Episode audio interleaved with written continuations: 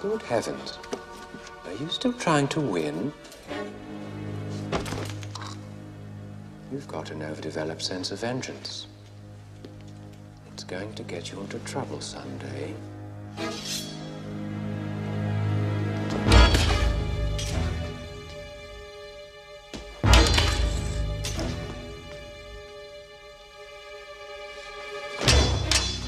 Hello. My name is Inigo Montoya. You killed my father. Prepare to die.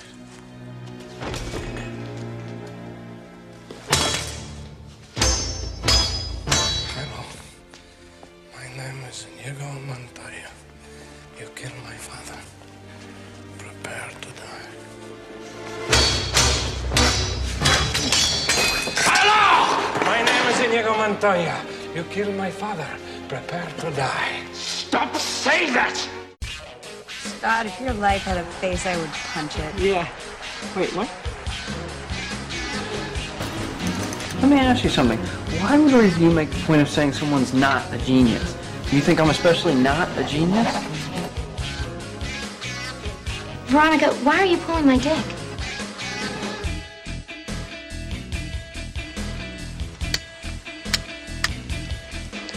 Suck my fat one, you cheap dime store hood.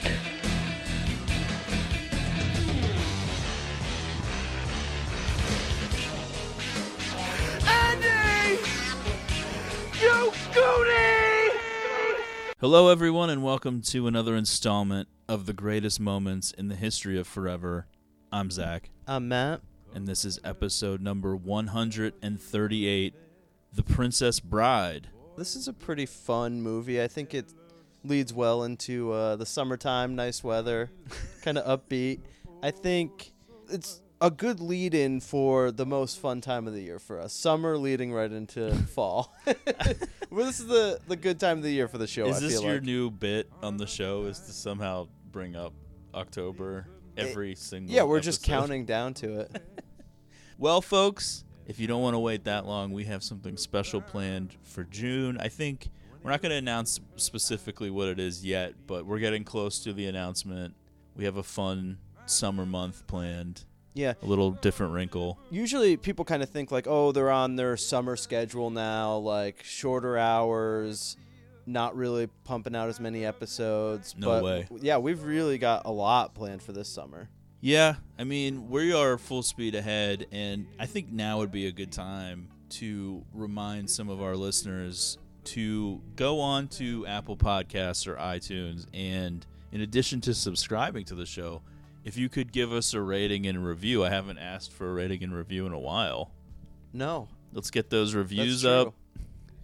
we might Let's- like make another push to garner some interest in the show Yeah, we're always considering that push. right If we knew how to do a push. yeah yeah they're like how many episodes of just these two dudes All of them. Yeah. no guess. I was like looking up at one point in time how to market your podcast, what to do, how to get advertisers, things like that. Obviously, like, you know, with the knowledge that this would never be something we would do. But I was just interested to see what people do out there. And a lot of emphasis on, you know, try to get your guest audience involved, really. you know, have a lot of guests and then like have them plug their thing and go on people's shows and have them plug yours. I was like, wow, okay, well, that's not happening. Well, that's just one way to do it. It's not like they Sure. have guests on My Favorite Murder. No, So we're basically at that level. right. They were semi famous, though, at least. Okay, so in addition to the rating and the review, follow the show on Twitter at Greatest Pod. And now let's talk about The Princess Bride, a classic from everyone's childhood. 87, directed by Rob Reiner. Yeah, my second favorite Rob Reiner movie, I would say. Well, he had a hell of a run. Yeah. He had a almost incomparable run. And it's funny that people don't really Respect him. yeah, think of Rob Reiner as this great director anymore because most He's of his made movies some are pretty anonymous shit, now. yeah. Some of them are shit, some of them are just really just under the radar. No one really even pays any Okay, attention yeah. to them. But starting in 84 with This is Spinal Tap, 85 The Sure Thing, 86 Stand by Me, Yes. 87 The Princess Bride, 89 Back to back. How about that? Stand by Me and Princess Bride. yeah. 89 when harry met sally 90 misery Wow. 92 a few good men Yeah, there you go. That is a good run. pretty unbelievable run and he jumped around in different genres which a lot of directors won't do now Sure. Yeah. because they're afraid and he was going all over the place and really doesn't get much credit now now he just basically responds to donald trump all day on twitter and you're just like oh well, my that's God. important to somebody, I'm sure. So The Princess Bride is based on a novel by William Goldman. He adapted his own novel into the screenplay. What was your first experience with this movie? Well, I was going to ask you the same thing. Okay. It's one of those movies that belongs in that VHS universe for Yeah. me that I saw a million times when I was younger. I don't remember the specific first time of Okay. seeing it. It's funny watching it on Criterion Blu-ray, which we both own, and I will Yeah, enjoy secretly pointing this out. Oh, was a back-to-back Criterion Club between this and The Graduate. Yeah. So watching it though, I will say it does even on the the Criterion Blu-ray, which usually looks sharper than even a normal Blu-ray. It is very like grainy still, like it it- Yeah. It, does it it has that VHS look to it still. My first time seeing it actually I had no idea what this movie was. Had never even heard of it. In middle school, like 7th grade in like our drama class we watched it Oh wow. the teacher's just like, "Yeah, we're gonna watch The Princess Bride," and I'm like, "Oh my gosh, like what is this?" And by like ten minutes into it, I was so in. Why I was wouldn't like, you be? "I love this movie," and like years later, I think like there was definitely some years that went by without me watching it at all, and then I see it for sale on DVD at Walmart, where I bought many DVDs at the time. Take it back to my house. I'm like trying to convince people that we need to watch this movie, The Princess Bride, and you know I'm getting a lot of like groans, like that sounds terrible. You know, you hear that. I'm name. surprised so many people hadn't heard of it, but I guess you're Yeah. you're a bit younger than me. Yeah, I mean, I wouldn't say it wasn't like a party full of people. It was probably like a couple people on a couch. Right. But yeah. Eh, But then, you know, same thing. Like they watched it and they were like, this movie is awesome. it reminds me a lot of two other movies, both of which we've done on the show: Okay. The Goonies and Home Alone. Home Alone for a very specific reason to me, which is I don't always remember the beginning of the movie. Right. It's a movie that I've s- started in the middle, like on TV, so many times, or a taped version or something, and it just jumps into it. And yeah, things happen pretty quickly in this movie. yeah, the whole opening part with Wesley being a farm boy, I, I never remember any of that. Even up until the eels. Oh, yeah. The eels remind me of the octopus in the deleted part of the Goonies. Well, it's I just think- this random weird thing that I don't always remember. From the first time I saw it and the memory that carried on for me, like the first moment of the movie that I remember is her, pr- you know, Princess Buttercup running off into the woods and like running into Vincini and Inigo Right. and like th- I remember that shot because it kind of looks strange, just like three dudes like standing in the woods, three sort of odd looking dudes. Mm-hmm. But like everything that was before that, I didn't really remember from the first time that I saw it. Yeah, it's interesting that we planned out to do this episode now, and it coincided with a post I saw on Reddit of somebody talking about the movie and how their familiarity with the film over years and years and years was with a version taped off of television, which excluded a couple of key Oh wow! points of dialogue, and that completely change your perception of what is happening. And That's I'm speaking interesting. to the moment when Prince Humperdinck tells Dugan that he had paid Vicini Yes. to kidnap Buttercup, and this person had never seen that scene, Right. and it completely changes your perception of everything. Watching this movie again in sort of the midst of Game of Thrones going on, it kind of gives you a different perspective too. You're like, oh yeah, all this politicking going on, little schemes being hatched. Yeah, I mean the film works as both a fairy tale and a spoof of a fairy tale, Yes. like a comedy at the same time. It has all of the elements and yet kind of is tongue in cheek and For poking fun at them at the same time. Before we get into the actual movie itself, we should talk about Robin Wright as Buttercup, Unbelievable. described in the Imagine this chick just living on a farm. yeah, described in the book as the most beautiful woman in the world. And Yeah. I think they found her in 1987. I Sure, mean, right. she looks unbelievable. She's so young though. She was I think 19 when they started filming it. Yeah, I Whew. I, I know, and it's ju- you're just like, wow, that's Jenny from Forrest Gump. Yeah. You know, she dies of AIDS. Yeah, well, I actually have heard that it's not AIDS Oh, really? because the That's a baby didn't controversial. get AIDS. That's true. That's a good point. it was like hepatitis or something in Oh, the wow. book. okay. Then, but they never say it in the movie. By sharing a needle, maybe. I don't know. I, am not a huge Forrest Gump fan. No, I mean, Is that like a controversial take? This day it's and not age? for me, but it's I, it's it's fine. I appreciate don't hate it, for being a classic. I very rarely think about watching it. yeah. There's a lot of bitter moments in it for me that I'm Yeah. just like, ah, it's kind of a downer. It's very long. anyway, Robin Wright and Carrie Elwes were smitten with each other during filming, Uh, well, why wouldn't you be? smitten? naturally helping their Yeah. chemistry in the movie. Elwes said that he quote couldn't concentrate on much of anything after that first encounter with Robin unquote. Well, who can blame him? yeah, I mean, Makes a lot of sense. another funny thing of I've seen this movie a bunch of times. Never watched it with subtitles on until this most recent viewing. Had no idea that it was Wesley with a T. I always thought Right. it was just Wesley. Yeah, I'm not sure if that's a big deal. No, I'm the- willing to just kind of let that go the by. names in this movie. yeah, kind they're of a little insane. weird. Princess Buttercup. So I have a question for you. Do we need the movie to have the bookends and narration with Fred Savage and his grandpa? Or would this movie be fine to just be the fantasy spoof? the idea of that comes from the original novel, which is kind of this I don't even know how to explain it. It's this weird meta book where William Goldman is pretending that The Princess Bride was a novel that was read to him as a kid. And then when he finds the novel, years later, it's out of print. He tracks it down for his kid, fictional kid. He actually Yep. had two daughters, his fictional son Right. They weren't good enough to be. the book itself turns out to be really long and boring.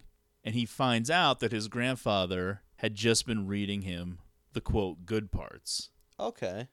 And so he presents to us his abridged version of S. Morgan Stern's The Princess Bride, Yeah.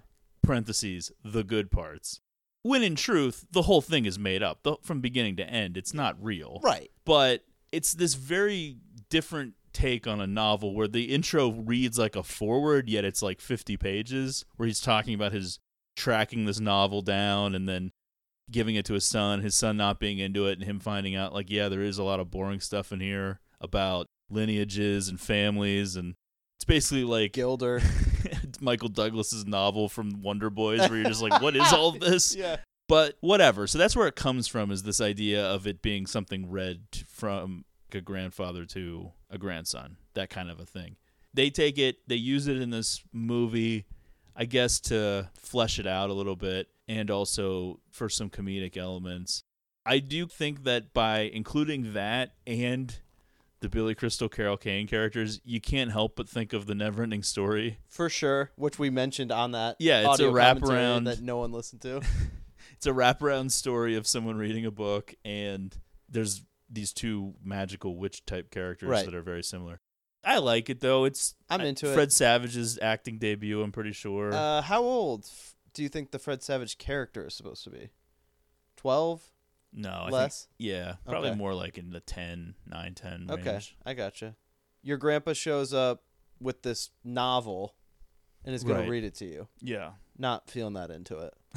Well, he wasn't. No, he got Much turned like around. you when you first watched the movie. It's See? true. You Yeah. are that character. I was probably playing this MLB video game that he was playing. Actually, it wasn't even. I, MLB, yeah, I gen- definitely had that game. It was, like, generic it baseball. was like RBI baseball. Yeah, I okay. had like RBI baseball 1, 2 and 3 on Nintendo. Okay, so before we jump in in addition to Buttercup, we should mention Andre the Giant playing Fezzik. Over the summer they did that HBO documentary. yeah, on got to learn a Andre. little bit about this movie on that documentary. Yeah, his little bit. back problems were so bad that they had to fake him holding people and Right. I mean, different kinds of things. Princess Buttercup looks like she weighs about 90 pounds in this movie. and he couldn't like handle her being like dropped into his arms, right? Yeah. And they get around that with some different pulleys and Yeah, things which- like that. But also, Not to be a downer, but it actually is just really sad. The Andre the Giant stuff, like he was just in like so much pain. yeah, pretty rough life. But this was like the highlight, I think, for him of his life. He loved doing this movie. And I know I remember hearing stories about afterwards where he would bring a copy of this movie like everywhere with him and then like show it to all the other wrestlers. That's awesome. he was like so proud of Yeah. being in this movie. And he seemed to have like such a great time I feel doing like it. if I was ever in a movie, I'd be trying to make sure that like all the copies of it were destroyed. the movie the documentary about this podcast Yeah. that we're filming right now too lame to kill themselves the story of the greatest moments in the Despite history of everyone forever. demanding they do. Inconceivable! You keep using the word. I do not think it means what you think it means. okay so you brought up the wraparound story with fred savage and peter falk the first time the mom walks in i'm always like is that demi moore and then it isn't No.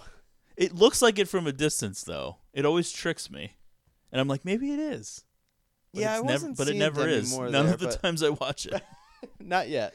She's got kind of a weird coonskin cap hairdo. Did you Yeah. notice that? Her hair is like wild. Not sure if that's how I would have described it, but now that you so Looks- she looks like eloquently Davy put it that way- Crockett. right? So initially, the young boy who's sick in bed with the flu or whatever in the winter is skeptical of his grandfather's story and doesn't really want to hear it, but is I guess. what's he gonna do? Yeah, he doesn't have another option. He wants it to be about sports or I'm just like, can't you What read me like have a you. magazine article? This book in your hand looks like pretty long. Yeah. So we jump into it. The origin of Buttercup and Wesley. He's a farm boy on her family farm, and every time she asks him to How do he came to something- be this, we don't know. No, we're just gonna jump into it. So she asks him to do a bunch of shit.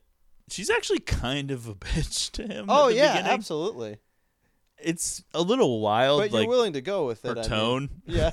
I'd be like, you better check that tone, honey. Well, I feel like it was always sexual though. yeah, it was. You know. and he always And responds he with knew "as you that it was. wish." Right. which I love that they were like, what he was really saying was, "I love you." Like- Just like every time like a hot chick says something to you and you say nothing, the narration is like, but what he was really saying was they fall in love pretty quick. This is all done rapid fire. They live in this country called Florin, which is not a real country, Yeah.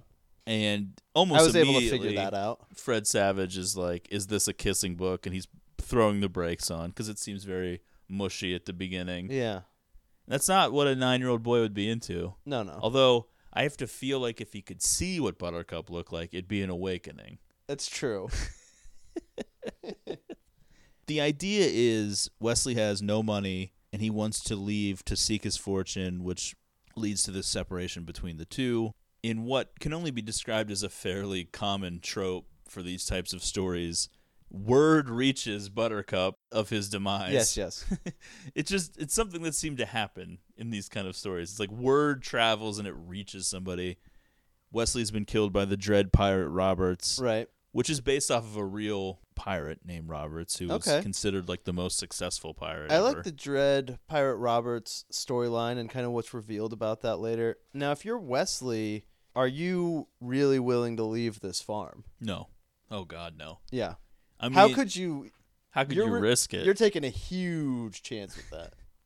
yeah, there's gonna be a lot of town folks sniffing around that farm. Absolutely. You know, if I'm Wesley, also it's like, i- and I do go off and do this. It's like I'd rather be dead than survive and know, you know, that there's like another dude in the picture. of course, her reaction is she will never love again, much like Lady Gaga in A Star Is Born. Oh yeah. We cut to five years later, and the great Prince Humperdinck is in town, played by Chris Sarandon, and he basically just gets to pick. He's like, yeah. I mean, I pick whoever I want, and that's going to be my wife. it's good to be king. right. And so he announces Buttercup as his bride to be. She's not really feeling it, but she knows that Wesley's not coming back. So, you know, what, What am other I going to choice do? does she have? Yeah, I'm numb to the world at this point. We never meet her family ever. Yeah, that's true. So she's I would have just, been interested to see what mom was looking like. Yeah. I think doesn't Robin Wright play like Wonder Woman's mom now? Yeah, That's interesting. that's or her aunt, one of the two. Okay. So she goes out on her daily ride, which is like her only highlight in her life. And as you mentioned earlier, she meets Vizzini, Inigo Montoya, and Fezzik, played by Wallace Shawn, Mandy Patinkin, and Andre the Giant, respectively.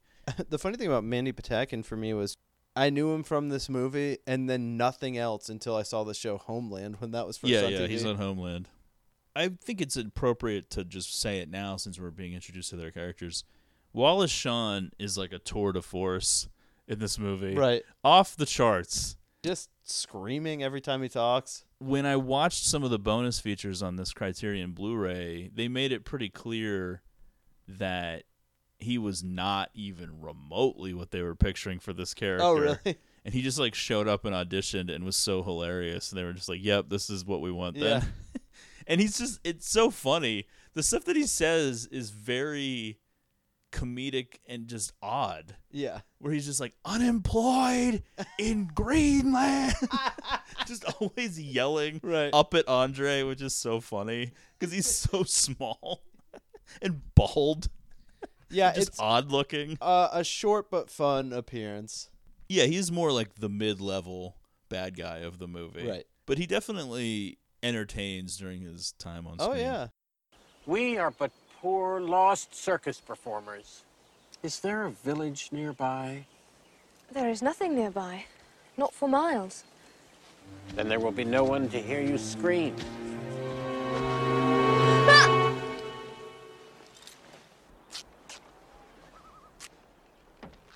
What's that you're ripping? It's fabric from the uniform of an army officer of Gilder.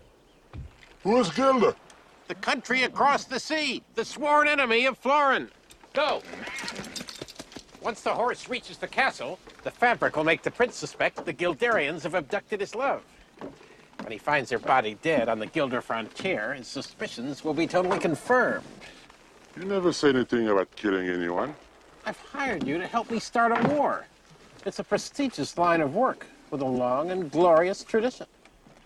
I just don't think it's right killing an innocent girl. Am I going mad? Or did the word think escape your lips? You were not hired for your brains, you hippopotamic landmass!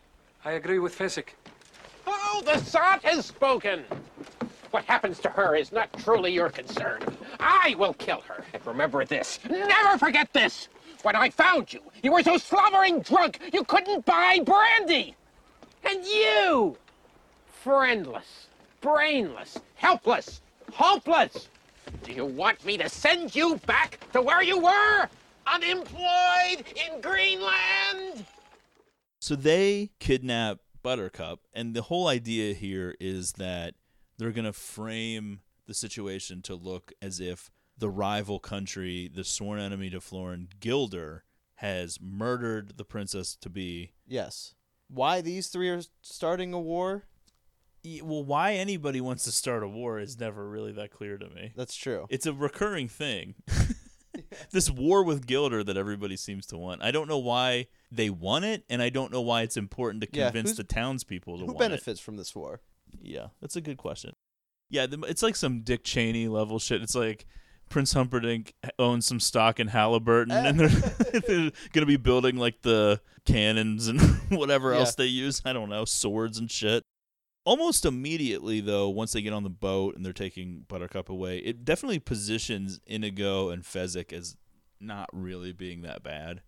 Well, that's true. They're Yeah. almost immediately like, well. What do you mean? We're, we're not going to kill this girl. Like, they're not into this plan at all. And they're fun characters right away. I mean, once The they get rhyming. on the boat, the rhyming. I mean, I I think I lost it the first time I heard Andre the Giant say, "I only dog paddle."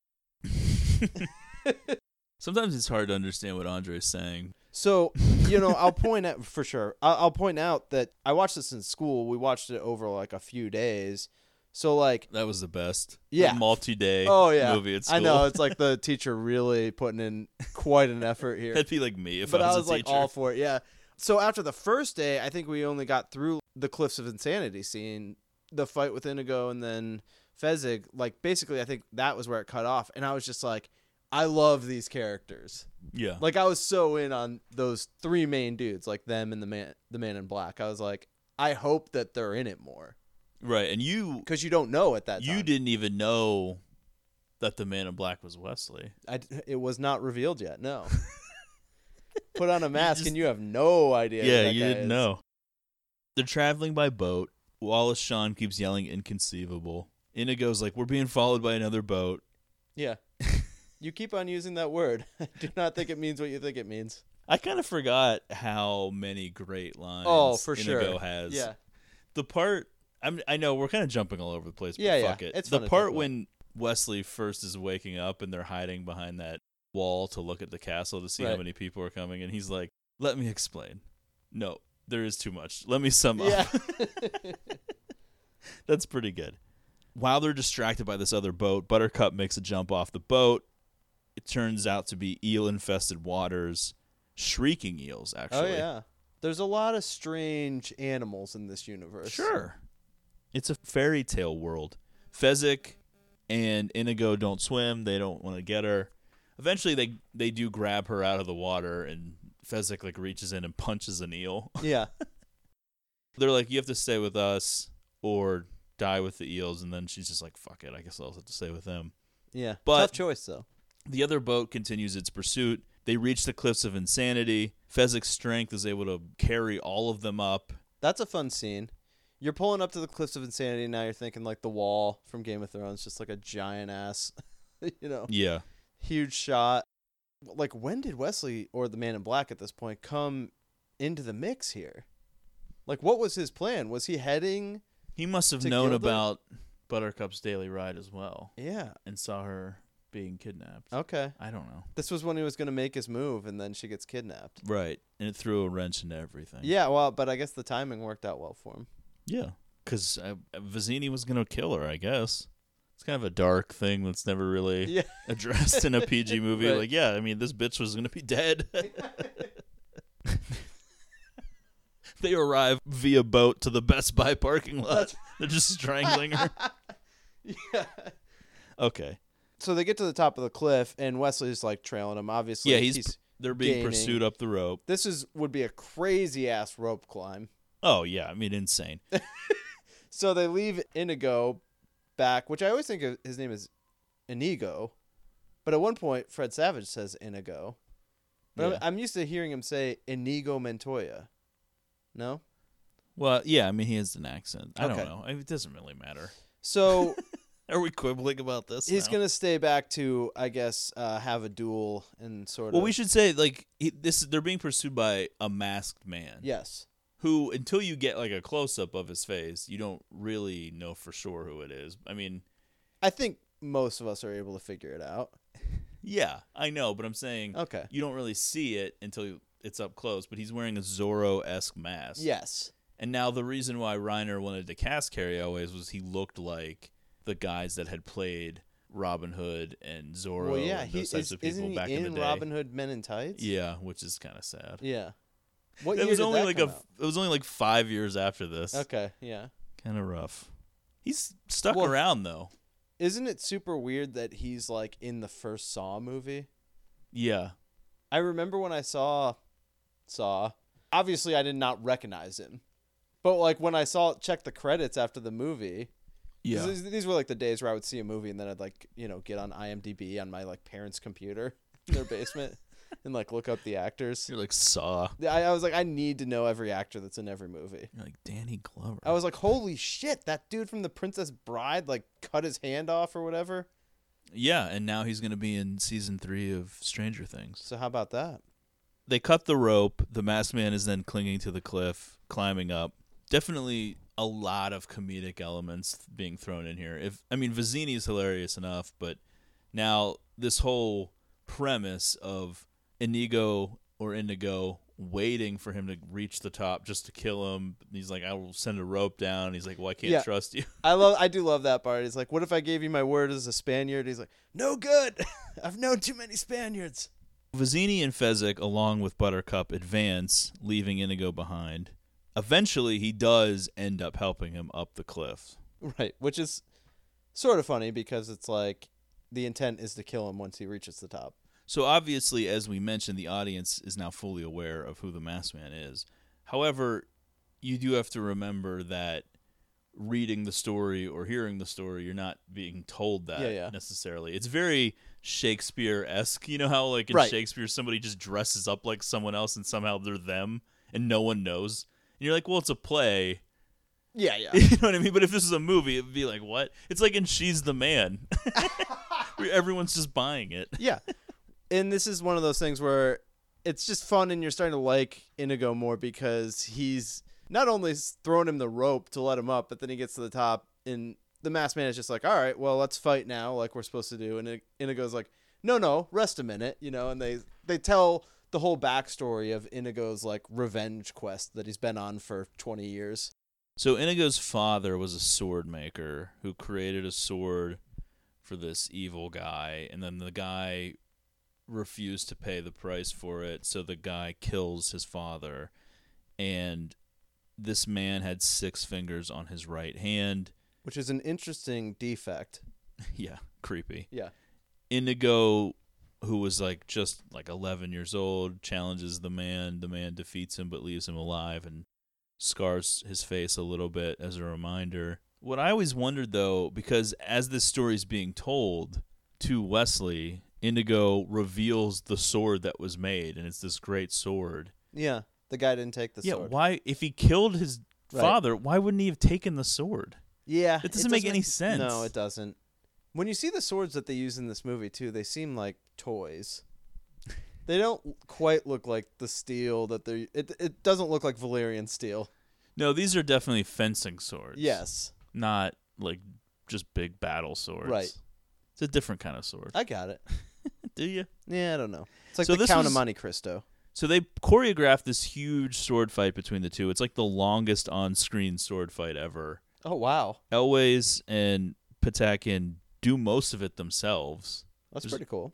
Now, I think maybe that part where they're like flipping over that bar is like the only time that, that it's not them. bar, which is completely impractical.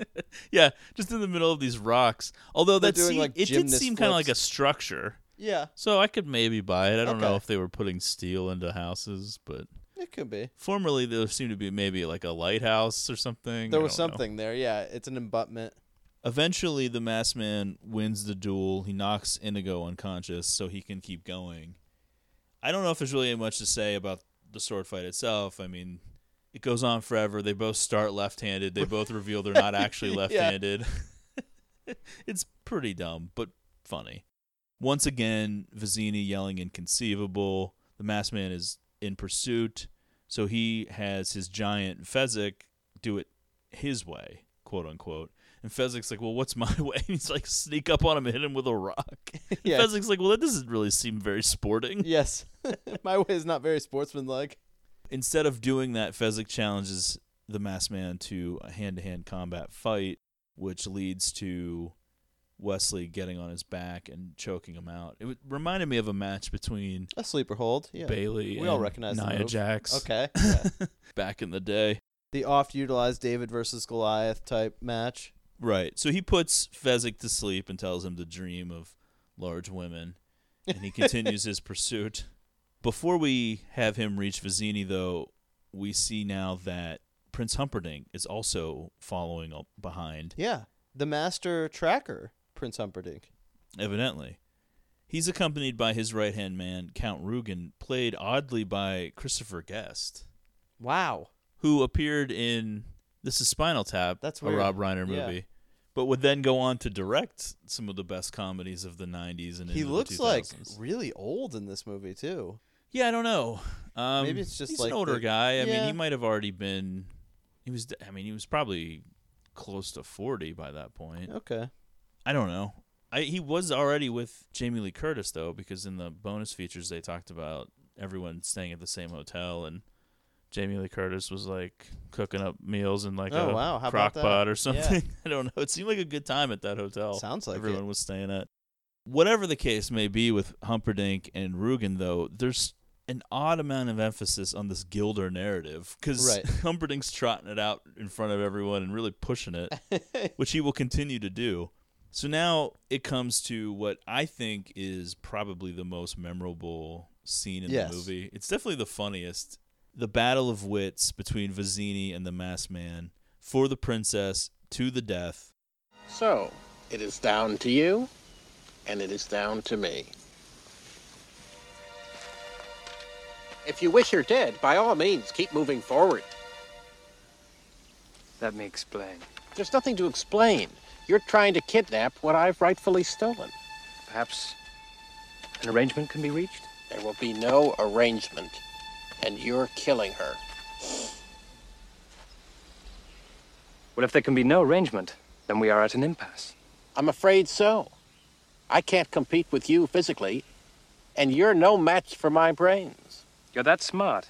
Let me put it this way Have you ever heard of Plato, Aristotle, Socrates? Yes? Morons. Really? In that case, I challenge you to a battle of wits. For the princess? To the death? I accept. Good. Then pour the wine.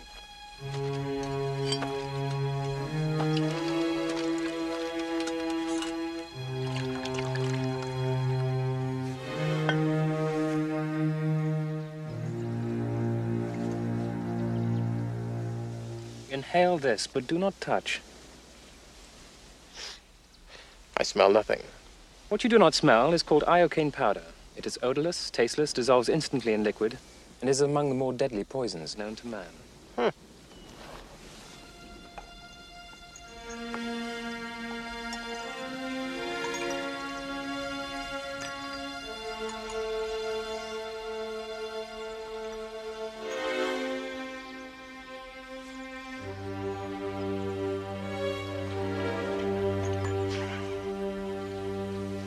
All right? Where is the poison? The battle of wits has begun. It ends when you decide and we both drink and find out who is right and who is dead. But it's so simple. All I have to do is divine from what I know of you. Are you the sort of man who would put the poison into his own goblet or his enemies? Now, a clever man would put the poison into his own goblet because he would know that only a great fool would reach for what he was given. I'm not a great fool, so I can clearly not choose the wine in front of you. But you must have known I was not a great fool. You would have counted on it, so I can clearly not choose the wine in front of me. You've made your decision then? Not remotely. Because iocane comes from Australia, as everyone knows. And Australia is entirely peopled with criminals. And criminals are used to having people not trust them, as you are not trusted by me, so I can clearly not choose the wine in front of you. Truly, you have a dizzying intellect. Wait till I get going! Where was I? Australia. Yes, Australia. And you must have suspected I would have known the powder's origin, so I can clearly not choose the wine in front of me. You're just stalling now. You'd like to think that, wouldn't you? You've beaten my giant, which means you're exceptionally strong. So you could have put the poison in your own goblet, trusting on your strength to save you. So I can clearly not choose the wine in front of you. But you've also bested my Spaniard, which means you must have studied. And in studying, you must have learned that man is mortal. So you would have put the poison as far from yourself as possible. So I can clearly not choose the wine in front of me. You're trying to trick me into giving away something. It won't work. It has worked. You've given everything away. I know where the poison is. Then make your choice. I will, and I choose. What in the world can that be? What? Where? I don't see anything. Oh, well, I, I could have sworn I saw something. Uh, no matter. What's so funny? I'll, I'll tell you in a minute. First, let's drink. Me from my glass, and you from yours.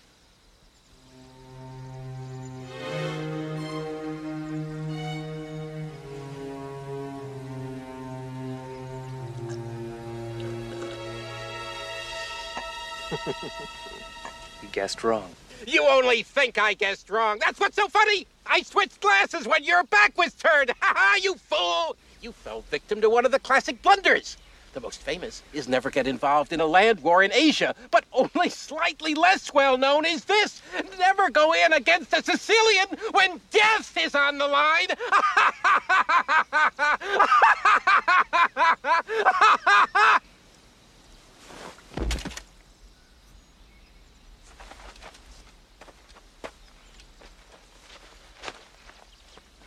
Who are you? I am no one to be trifled with. That is all you ever need know. To think, all that time it was Shortcup that was poisoned. They were both poisoned. I spent the last few years building up an immunity to iocane powder. Never go in with a Sicilian when death is on the line. I just don't understand Vizzini at all in this.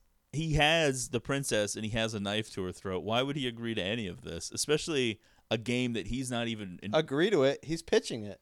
Well, he didn't pitch the specific game. True. though. Okay, yeah. This is something that the masked man comes up with. He takes the two goblets of wine, hides them behind his back, or turns around, claims that he puts the poison in one of them. Right. And it's up to Vizzini to choose which one to drink from.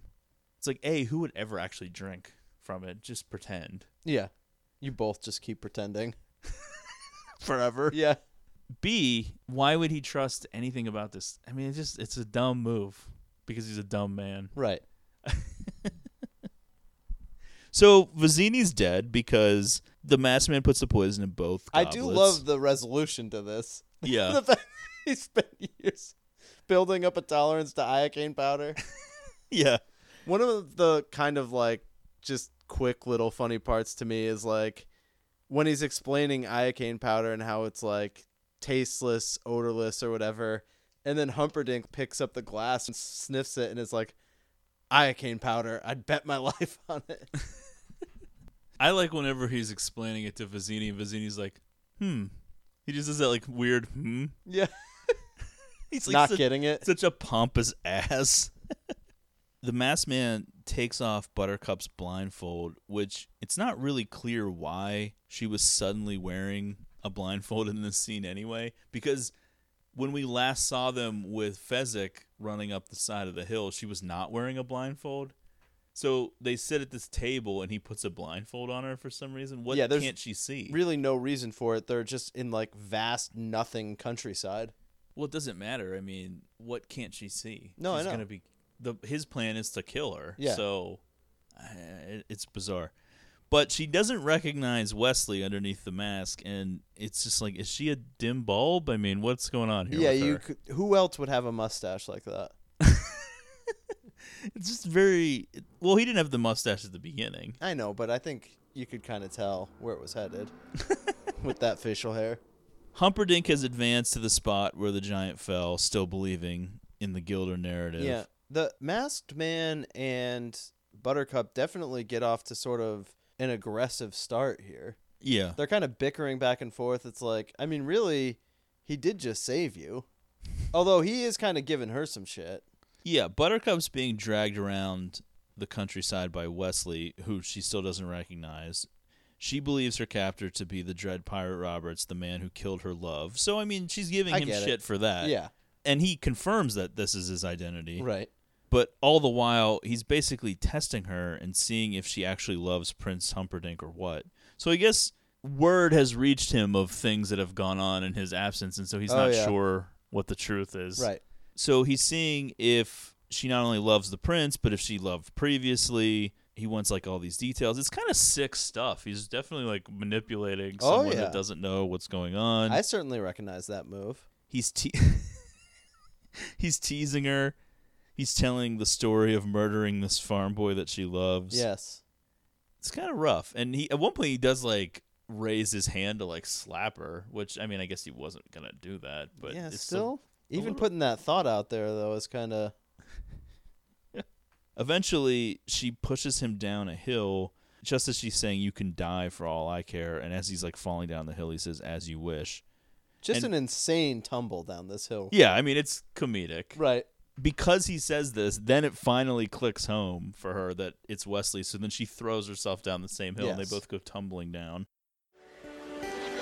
Can you move at all? Move. You're alive. If you want, I can fly.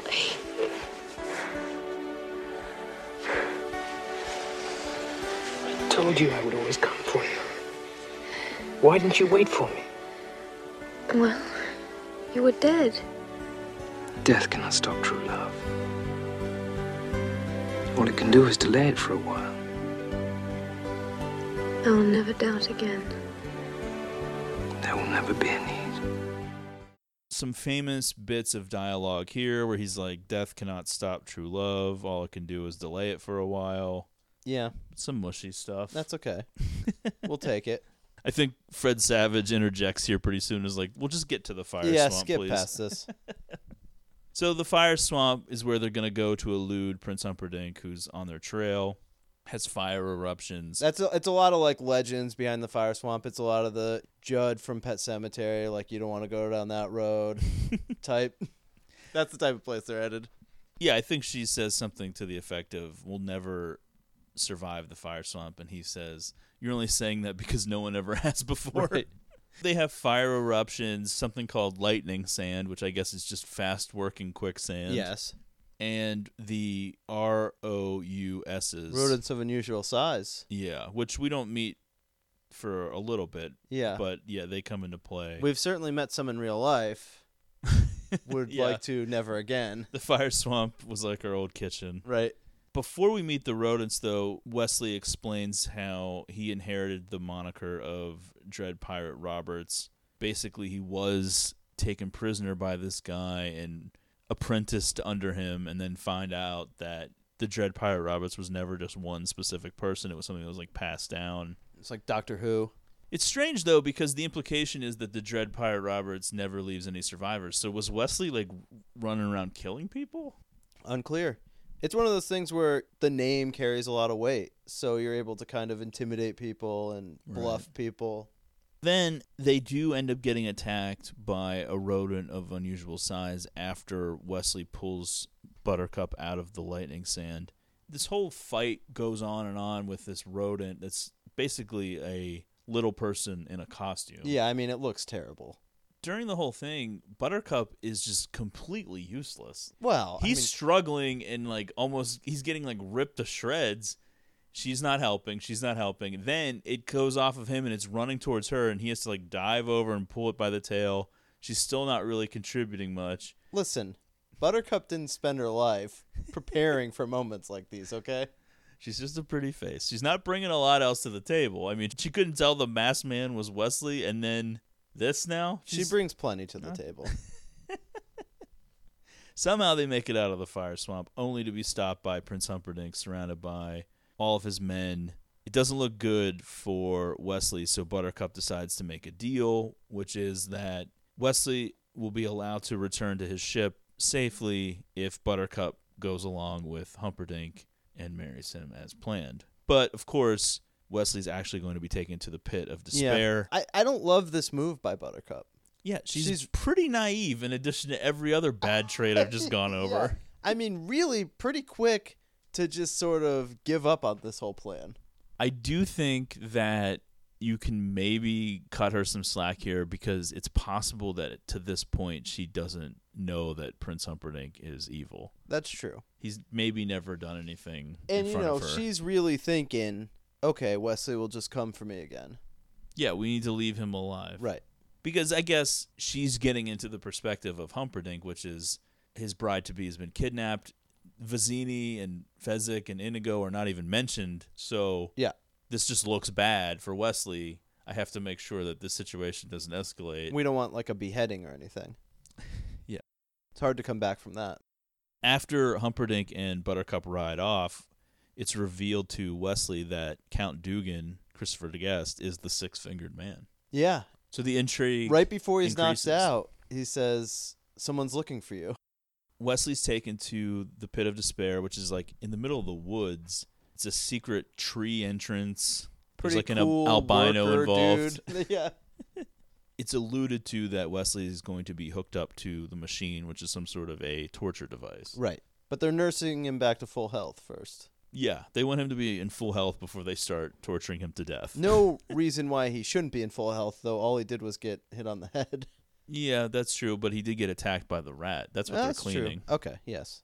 Back in reality, when the grandfather reads the following dream sequence, which has the sick king dying and Buttercup and Humperdinck marrying immediately, Oh, one of my favorite, just completely random character appearances ever in a movie. This woman who just yells, boo.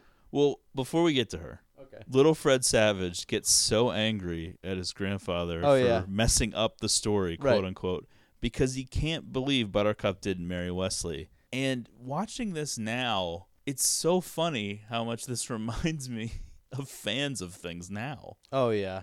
Whether it's Game of That's not Thrones, right. That's not how I wanted the story to go. Star Wars, Oh boy. Batman, Marvel, whatever it is. It's like these people that get into these hive mindsets online and start complaining about everything and ruining it and just taking it way too seriously. Just his terminology he uses here about messing up the story and Right. that isn't how it is. and this, of course, he's never read the story. He has no idea how it is, and it's just like, well, that's how. Kid, this was this was a look into the future of being a fan of things. Oh yeah. So okay, t- tell us about this woman in the, in the It's dream just who sequence. hasn't wanted to be this person at a wedding, just yelling At a boo. wedding. It's not at the wedding. Well- it's after yeah, it's a public event, sort of announcing. Queen Buttercup. Yes. Yes. Queen of Refuse. yeah, I mean, I will. I'll pull the curtain back a little bit before we Please. planned out doing this episode. I definitely considered using the clip of her booing as like a, an ending clip. Oh, for to sure. a- it is another one of my episode. favorite moments in the whole movie. The king died that very night. And before the following dawn, Buttercup and Humperdinck were married. And at noon she met her subjects again, this time as their queen. My father's final words were Hold it, hold it, Grandpa. You read that wrong. She doesn't marry Humperdinck. She marries Wesley. And Just sure of it. After all that Wesley did for her, if she didn't marry him, it wouldn't be fair. Well, who says life is fair? Where is that written? Life isn't always fair. I'm telling you, you're messing up the story. Now get it right. Do you want me to go on with this? Yes. All right, then. No more interruptions. At noon, she met her subjects again, this time as their queen. My father's final words were Love her as I loved her, and there will be joy. I present to you your queen, Queen Buttercup.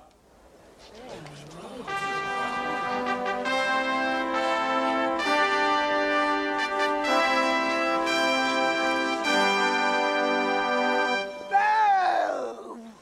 Boo! Boo! Why do you do this? Because you had love in your hands and you gave it up. But they would have killed Wesley if I hadn't done it. Your true love lives and you marry another. True love saved her in the fire swamp and she treated it like garbage. And that's what she is, the queen of refuse. So bow down to her if you want. Bow to her. Bow to the queen of slime, the queen of filth, the queen of putrescence. Boo! Boo! Rubbish, filth, slime, muck. Boo! Boo!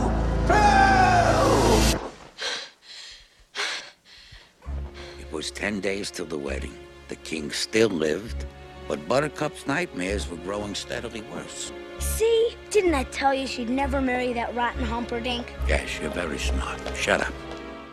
Yeah, and you know what? It's just a dream, and so it's okay for Buttercup. And of course, we all love her. She's the most beautiful woman in the world. Oh, yeah. She kind of deserved a little bit of this, though, to get taken down a little bit. I think so. She fucked up plenty of times on the Oh. I'd previous say, yeah. sequence. So Buttercup marches herself into Humperdinck's room or whatever, and it makes her declaration. And I love that she's like, "If you tell me I must marry you in ten days, please believe I will be dead by morning."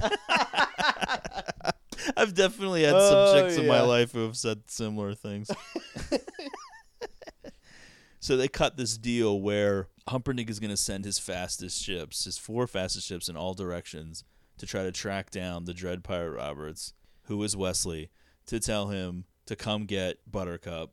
And she's such a naive fool still that she's Right. like, okay, yeah, that makes sense. And if he doesn't come, basically, she's she'll marry Please consider me as an alternative. to suicide. I'm sure you'll, given time, you'll grow to love me, which was always like just something you could use to convince any That's- unwilling. It's just so dark. Yeah, but a good point though.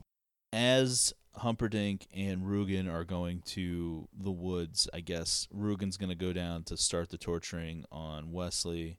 This is the reveal that I mentioned earlier. Humperdinck hired Vizzini, and now that Vizzini has failed, he'll just go ahead and kill Buttercup himself on their wedding night, once again blaming Gilder so that the townspeople will demand that they go to war.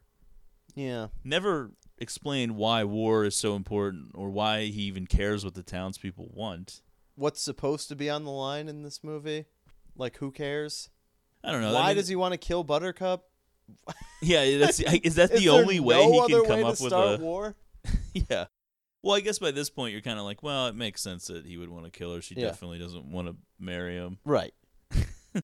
but it seemed like he was going to have her she killed doesn't anyway. seem like the most fun person to have around the castle.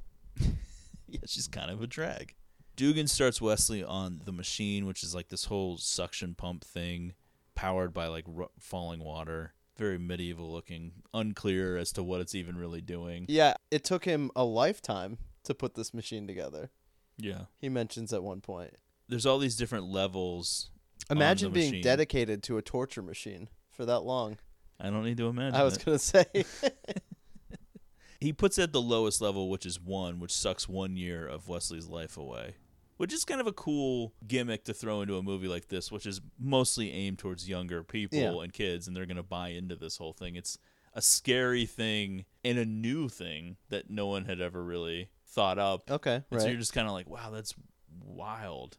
I remember my imagination as a youngster definitely running wild with some of the things in this movie. oh, yeah. You're kind of like, whoa, what? Definitely the idea of taking allotted time away from your life. Yeah. It's such a weird idea because Yeah. then you're like, well, what if you were supposed to die young at like 39? And so it's like, how would it know? It was like that thing where they'd be like, well, every time you smoke a cigarette, it takes five minutes away from your life. And I was like, okay, I feel like I could smoke a decent amount of cigarettes then. I don't know if that's really accurate. Yeah. That scientific fact about cigarettes Yeah. taking five minutes away. Yeah. I don't know how they're working that math Right. out. Humperdinck orders a brute squad to clean out Thieves Forest before his wedding to Buttercup. This is another little Weird plot point. Yeah, I'm never really sure why he's doing this. Ultimately, it, it reunites It's some Fezzik and a Indigo. way to get yeah those two back in the mix. But if he's planning on killing Buttercup himself, is this just I, maybe it's just like a show? I guess. he's planning the idea into his security's head that Gilder is sending assassins. Could be. It's interesting that they play this whole thing up with Inigo. Obviously, you know, he's this huge failure now from the the last mission and he's Right. drunk. But like the idea that he's stuck on going back to the beginning, like they had this backup plan. Right. If things go wrong, go back to the beginning. It just seems what well what was going to happen at the beginning? I guess he thought that Vizzini would come find him. Yeah. I don't know. Fezzik tells Indigo of Rugen being the six fingered man. How does he know that? I don't know. Because he was hired to work on the brute squad? I don't know. Something that happens off screen. Yeah. So this is the first of a couple of off screen events that never really Factor are it- explained. But factor in pretty heavily.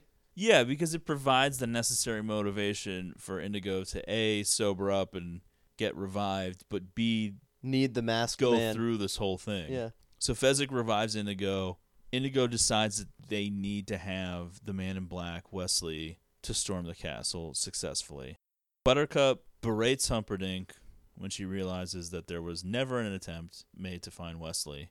Humperdinck Humperdinck's- just grabs her by the arm and throws her into a room. It's just like, shut up. Locks the door. Yeah.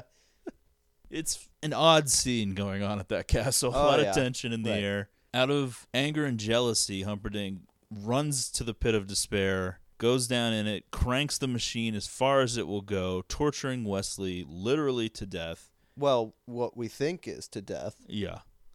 And his screams are heard all over Florin. Somehow Indigo recognizes it. I don't even think Buttercup realized that it was Wesley, but Indigo's like the man in black.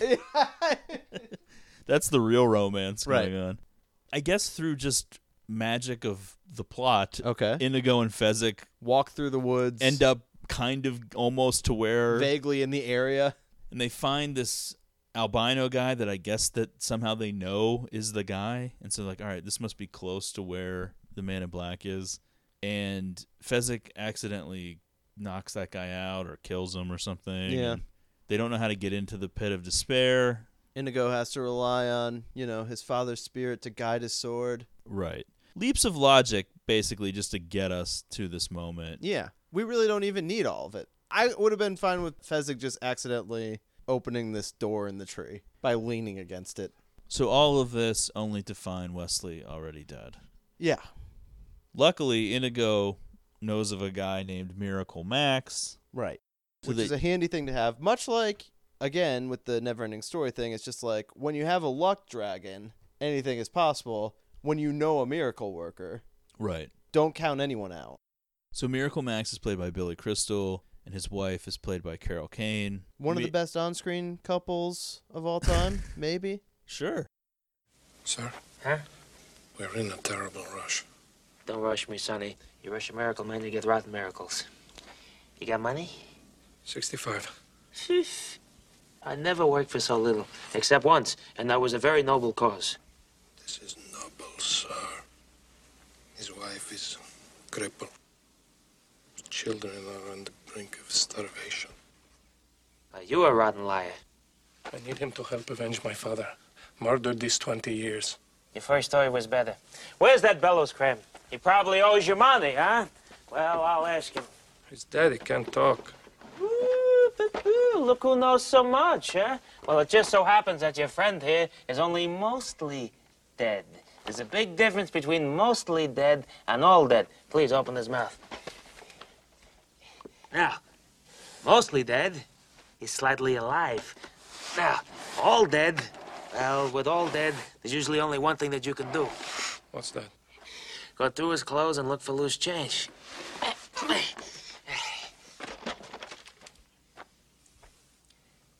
Hey! Hello in there! Hey, what's so important? What you got here that's worth living for?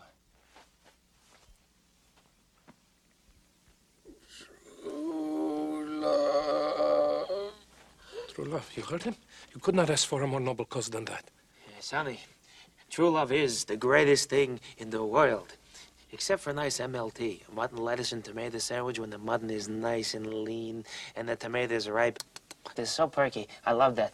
But that's not what he said. He distinctly said to blave. And as we all know, to blave means to bluff. Huh? So you're probably playing cards and he cheated. Liar! Liar! Liar! Get back, witch! I'm not a witch, I'm your wife! But after what you just said, I'm not even sure I want to be that anymore! You never had it so good. True love. He said true love, Max. Don't say My another God. word, Valerie. He's afraid. Ever since Prince Humperdinck fired him, his confidence is shattered. Why'd you say that name? You promised me that you would never say that name. What? Humperdinck? Ah! Humperdinck! Humperdinck! Humperdinck! Stiegen! Humperdinck! Humperdinck! Humperdinck! I'm not Humperdinck! True love lies expiring, and you don't have the decency to say why you won't help. Nobody's hearing nothing. Humperdinck! Okay, Humperdinck! This is Buttercup's true love. If you heal him, he will stop Humperdinck's wedding. Shut up. Wait, wait. I make him better. Humperdinck suffers. Humiliations galore. I did a lick nation. That is a noble cause. Give me the 65. I'm on the job.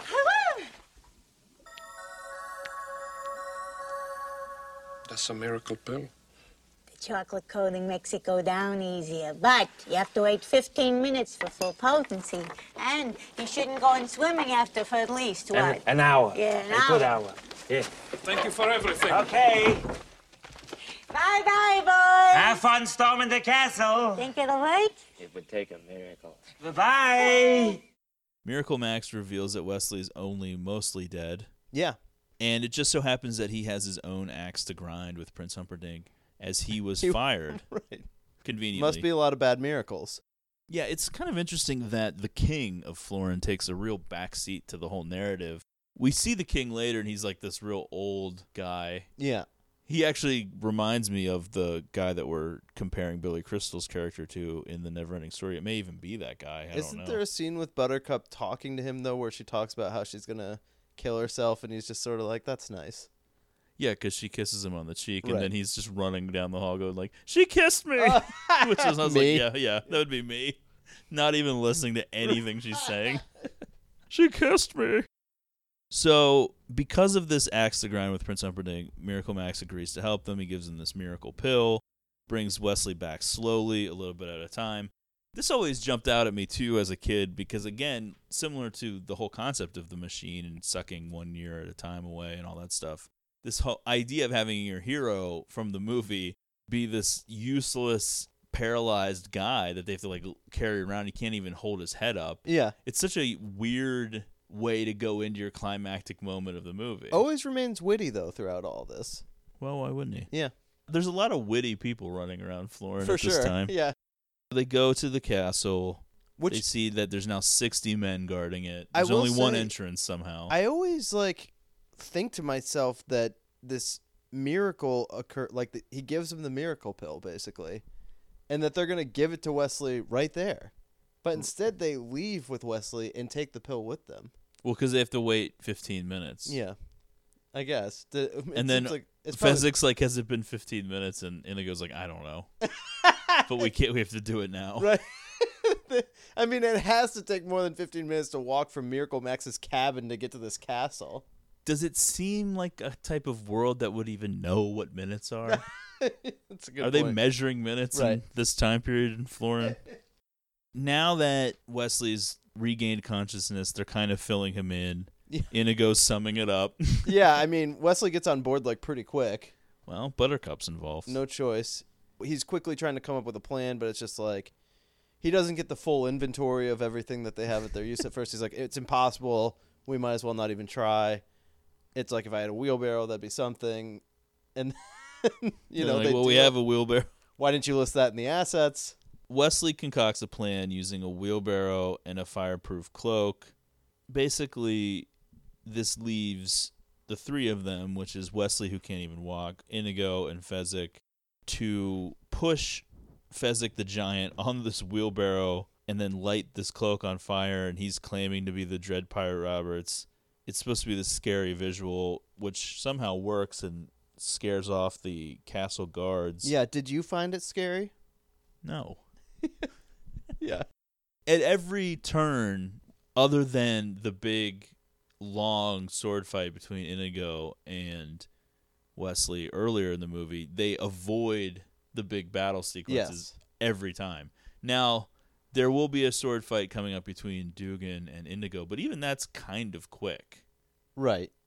And the stabbing that happens in it doesn't look great to me. What do you mean? They have moments where the two of them are stabbing each other. Oh, and it just yeah. sort of looks like I don't know, something sliding into like a bag. Like it doesn't look like a human being is being stabbed in those moments. Well, what did you want them to do? Actually stab each other? I did actually, yes. While this is happening, the ceremony between Humperdinck and Buttercup is underway. It has a hilariously long winded priest with a speech impediment just droning Right. on and on and on.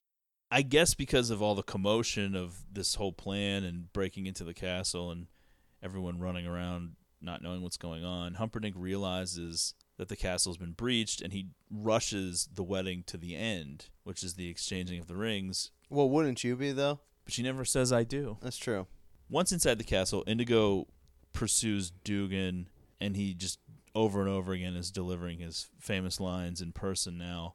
Hello, my name is Inigo Montoya. You killed my father. Prepare to die. That's right. Is that the whole thing? Oh yeah. He had teased I was it earlier. all in on this, you know, this whole little blurb that he I'm repeats. over surprised and it's over. not the name of like a Fallout Boy song or Yeah. something. After this wedding, Buttercup thinks that she's married to Humperdinck, so she's planning to commit suicide, which she tells the old king, who ignores her basically.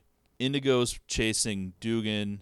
Dugan throws a knife, which catches Indigo off guard. Yeah, Lands we- in his stomach. A lot of blood. Oh yeah.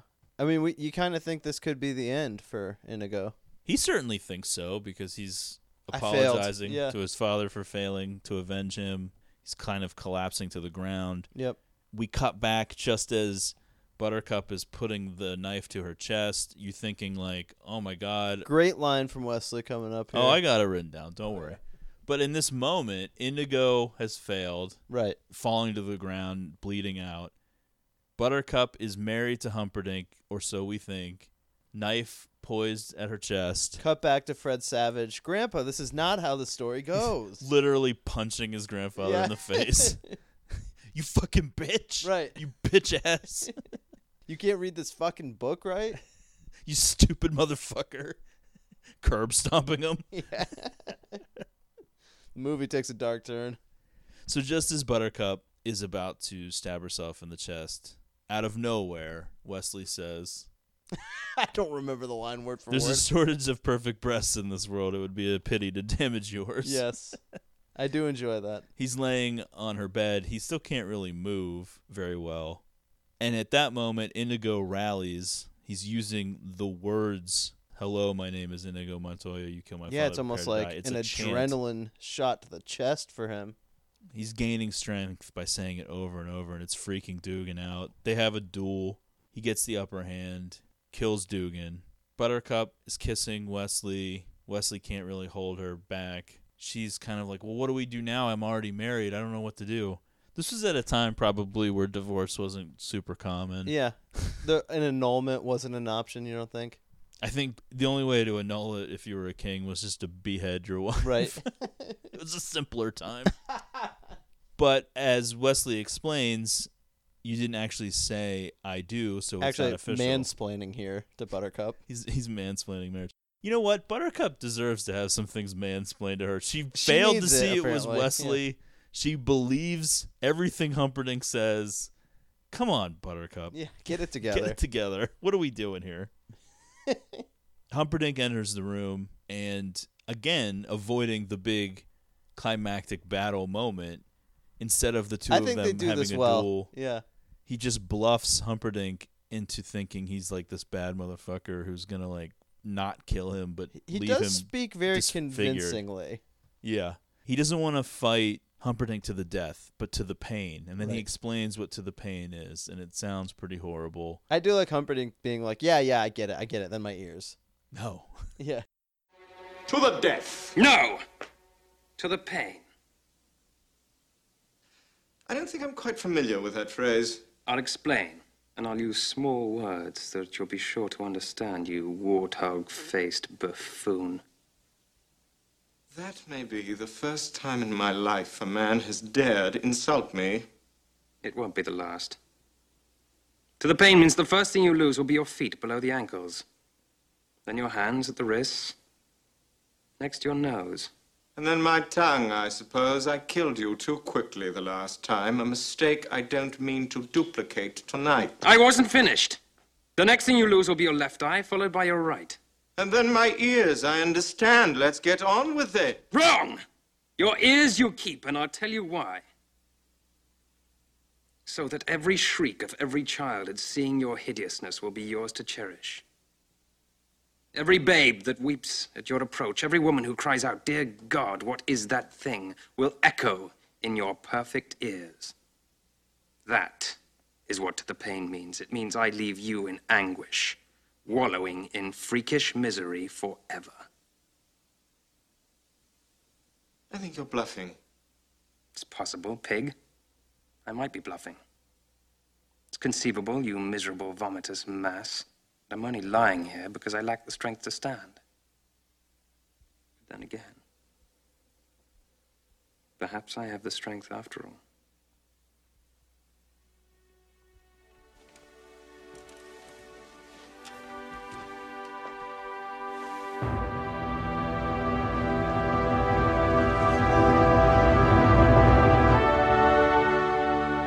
Drop your sword. Have a seat.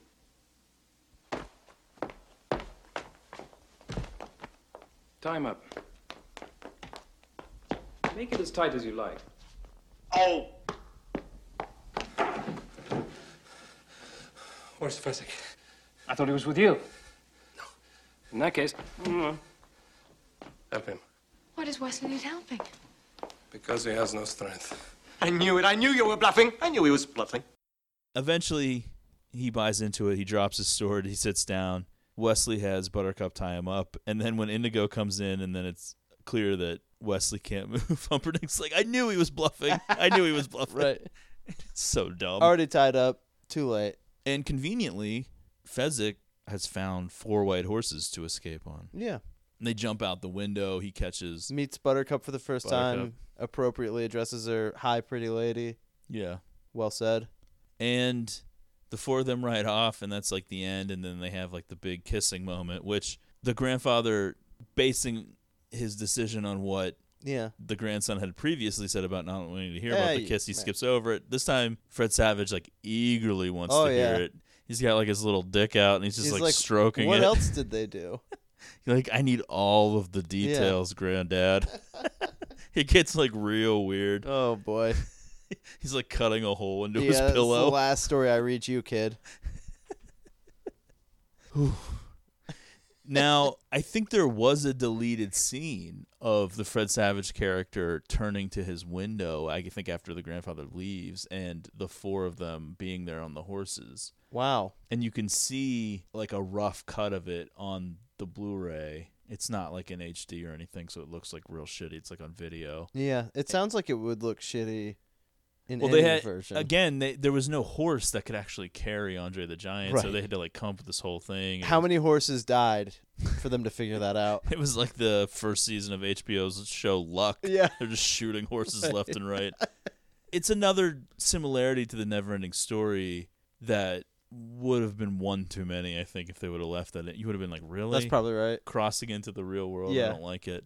Ultimately, though, it's funny because the Neverending Story, as we talked about in that commentary, I think made like a $100 million at the box office. The Princess Bride made 30 Yeah. was not a big hit at all. No. Now it became one Cult on classic. video. Yeah. It was a big rental and has gone on to become this classic thing now immortalized in the Criterion collection. I don't foresee a Criterion never ending story. I'm not anytime seeing it, soon. no. Certainly would buy though. Well, yeah, I own the regular version. but it's just interesting how two very similar movies from the same decade have such different paths to where they are today. Yeah. The Princess Bride is held up as a classic, very quotable. Right. People in our age demographic are very familiar with it. The Neverending Story has started to fade a lot more. Oh, for sure. And i if I was to recommend one to somebody, it would definitely be The Princess Bride. Even though I personally do enjoy Neverending Story, and I have such a nostalgic tie to it because I watched it so much when I was a kid. Yeah. It's just like Princess Bride. y- I think it's just like one of those way more generally accepted movies, and like most people would enjoy. Yeah, there's a lot of like campiness to the Neverending Story. It's not traditionally good, I would okay, say, yeah, you could say that. or at least it doesn't hold up. I think All right. for what it was supposed to be and at the time period, it was probably fine. But yeah, in fact, I would say pretty unique and pretty dark for a kids movie. Although I Well, a guess that lot of was them are- were yeah, back that was then. the going thing in the eighties. yeah, I, that's like a whole other conversation. That every Yeah. kids movie was very dark. In fact, I would say the Neverending Story is not that dark compared to a lot of them. Well, uh, yeah, But The Princess Bride, though, is certainly a better movie that holds up. It doesn't really feel that dated. Yeah, I mean, would agree sure, with the that. video game Fred Savage is playing at the beginning is not uh, current or anything, but yeah. Well, when you don't go for crazy effects at any point, yeah, shit effects will stay the same from 1987 to you know 2027. Yeah, compare how the dragons looked during the Battle of Winterfell on Right. Game of Thrones versus that dog dragon flying around. anyway, I think that'll do it for The Princess Bride, unless there's anything else. No, I think you know, not a lot to say here. It was a quickie, but Yeah, I say that I- I it was think probably like it's an hour and a fine. half. I mean, The Princess Bride is just like a fun, funny movie. It's just like one of those you could throw on at any time. It's a quick watch. You have a good time with it. It moves along. Is it dumb? Sure, but I yeah, still and there's enjoy some it. nitpicking with the plot, like wh- how does Indigo know that Buttercup is the Man in Black slash Wesley's true love? He just says that to Fezzik before they find him Right. in the woods, It's like I don't know how he knows that or how Fezzik knows that Count Dugan is the six fingered man when that was Wesley that we as the audience saw. Well, I think See it? what we need to take it as is the grandpa is only reading the good parts of the book. Yeah, which maybe works for the book, but that's not something that was said in the movie. They don't go through the whole Yeah. good parts routine. Yeah, I mean, I certainly didn't know it until you told me, but now that I do know, I'm just applying it to the movie. Yeah, I started to read the book. I haven't finished it yet. I didn't have time, but I've read a decent amount of it. Oh boy. All right, so that'll do it. Follow the show on Twitter at Greatest Pod. As I mentioned earlier, you can subscribe to the show on iTunes or Apple Podcasts, and we would love for you to give us a rating and a review. It only takes a second. It would help, I guess. Someone, I think, makes us look a little better. Yeah. Because we're definitely willing to put in all this time for very little reward. yeah. And no, we love it. Another uh, happy ending to an episode. No, it, you know, whatever. Yeah. All right, so we'll see you next time. I can see her lying back in her satin dress in a room where you do what you don't confess. Sundown, you better take care. If I find you've been creeping round my back stairs. Sundown, you better take care. If I find you've been creeping round my back stairs. She's been looking like a queen in a sailor's dream, and she don't always say what she really means. Sometimes I think it's a shame when I get feeling better when I'm feeling no pain. Sometimes I think it's a shame when I get feeling better when I'm feeling no pain.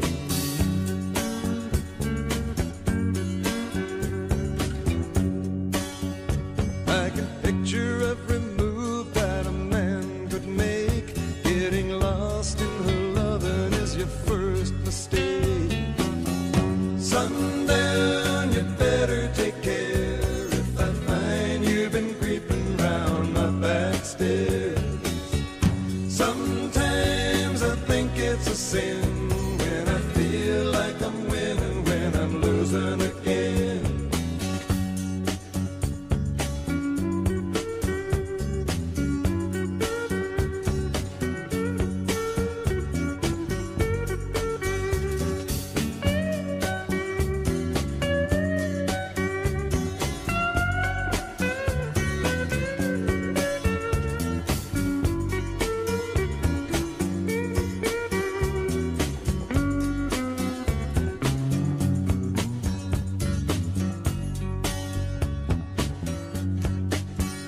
I can see her looking fast in her faded jeans. She's a hard loving woman, got me feeling mean.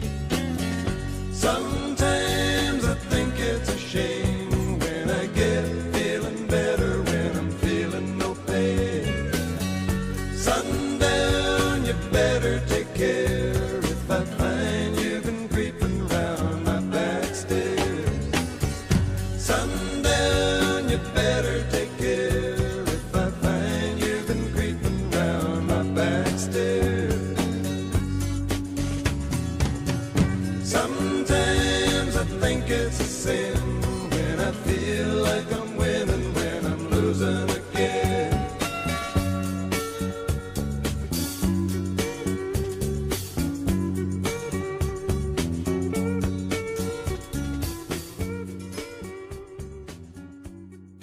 Andre so enjoyed flatulence. When he passed gas, it was it was an event. flatulence. That was his trademark. And he had a real knack for lifting his left leg. I would see him go into the launch position, and I'd say, "Oh my God, here it comes!" You've never heard anything like it. It sounded like, you know, like a deep roar kind of like thing. It would rumble. The sound of of Andre taking a fart? Well, they were loud. Big man, big fart.